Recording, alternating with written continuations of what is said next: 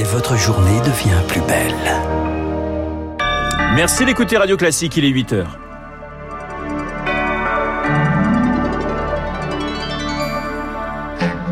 La matinale de Radio Classique avec Renaud Blanc. À la une, l'effet Covid s'estompe sur le niveau des élèves. Résultat des évaluations des CP, CE1 et 6e en septembre. L'impact du confinement est résorbé d'après le ministère de l'Éducation. Les profs sont beaucoup plus prudents. Le détail dans un instant. Élection sous tension chez les maires de France. Qui succédera à François Barouin à la tête de l'AMF Deux candidats s'affrontent et la campagne est acharnée. Puis, grosse frayeur dans l'espace, menacée par des débris. Les astronautes de l'ISS sont dû se confiner dans leur vaisseau d'évacuation. Radio classique. Et le journal de 8 heures nous est présenté par Lucille Bréau. Bonjour Lucille. Bonjour Renaud, bonjour à tous. Du CP à la sixième, les élèves ont rattrapé leur retard lié au confinement. Photographie du niveau des petits Français ce matin avec les résultats des évaluations en début de CP, CE1 et 6e, classe dite charnière. Elles existent depuis trois ans.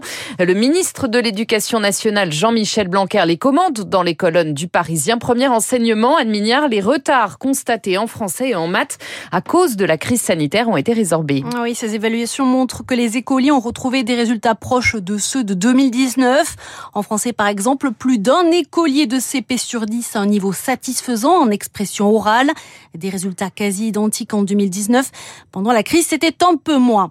En revanche, le niveau de lecture pose problème puisque la moitié de ces petits Français qui entrent en sixième aujourd'hui n'a pas une lecture orale fluide.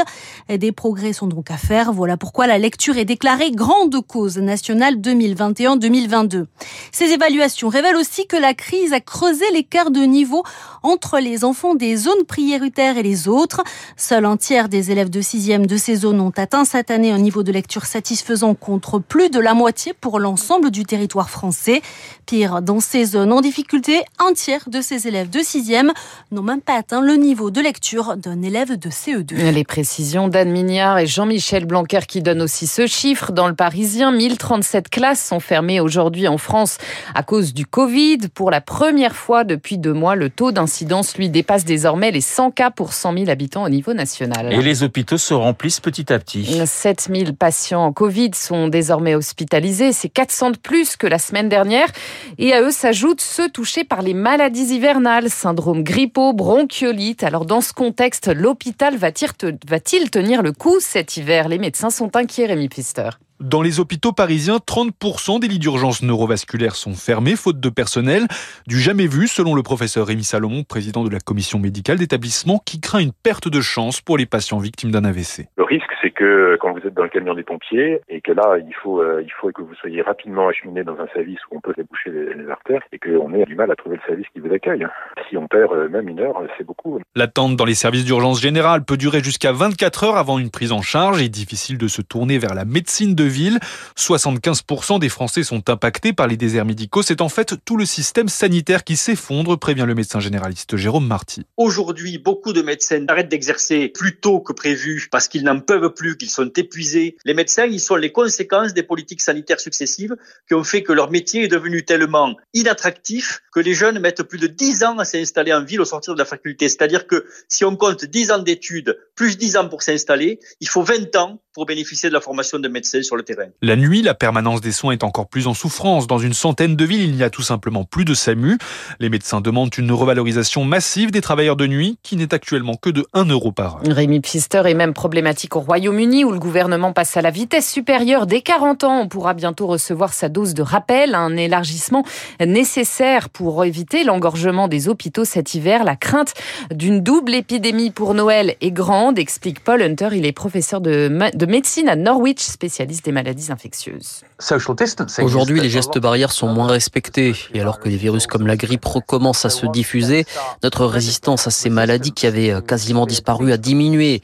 Or, cet hiver, il y a un vrai risque d'avoir une épidémie plus sévère que la normale au Royaume-Uni, ce qui constituerait une menace très sérieuse pour nos hôpitaux. Selon les projections, nous pourrions enregistrer jusqu'à 50 000 morts supplémentaires entre la grippe et le Covid.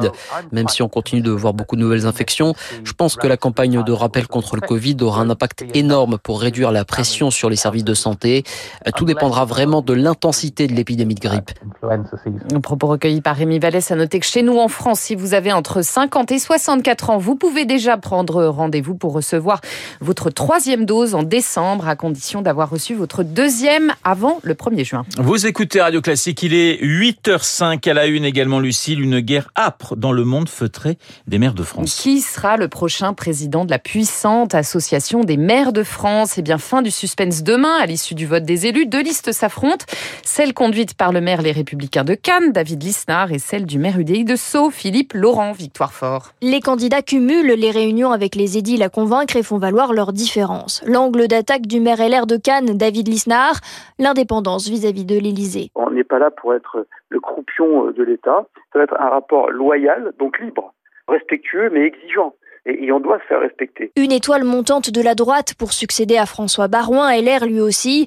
La compétition en vue de l'élection présidentielle aurait-elle fait tache d'huile au sein de l'AMF pour le centriste Philippe Laurent, maire de Sceaux, l'autre candidat, attention à ne pas faire de cette instance un contre-pouvoir. Je pense que ce n'est pas une bonne méthode. Une grande majorité des maires ne souhaitent pas rentrer dans des combats partisans. Il faut être en position de pouvoir s'adresser à tout le monde sans s'opposer à tel ou tel. Des décennies qu'il n'y avait pas eu de liste concurrente signe que l'AMF s'est politisée à force de griefs. Christophe Chabreau, maître de conférence en droit public à l'université Lyon 2. Les maires sont de plus en plus déçus de la politique étatique, qui donne de plus en plus de compétences et de moins en moins d'argent.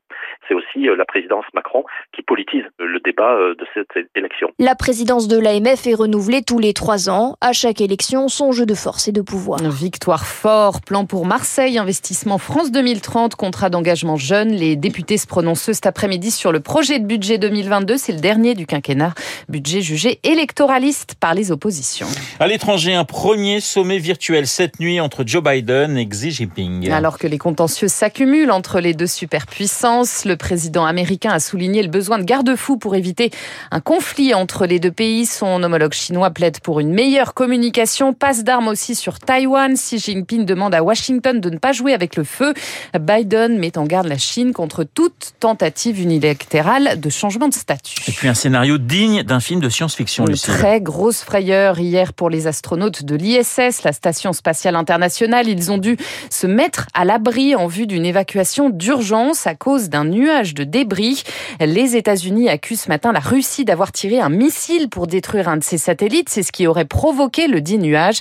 Ces débris représentent un réel danger, comme l'explique Isabelle Sourbe-Verger. Elle est spécialiste des questions de défense spatiale. Le problème, c'est qu'il y a sur un satellite, même un énorme satellite comme la Station spatiale internationale, différents éléments qui peuvent être vulnérables, les panneaux solaires, les antennes, les hublots, etc.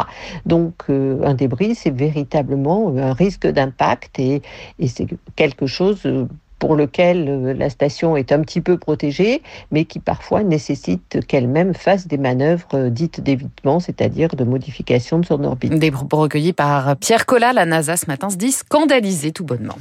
Merci Lucille, on vous retrouve à 9h pour un prochain point d'actualité. Il est 8h et pratiquement 9 minutes sur Radio Classique. Dans un instant, l'édito politique de Guillaume Tabar et puis mon invité Pierre Giacometti, le président de la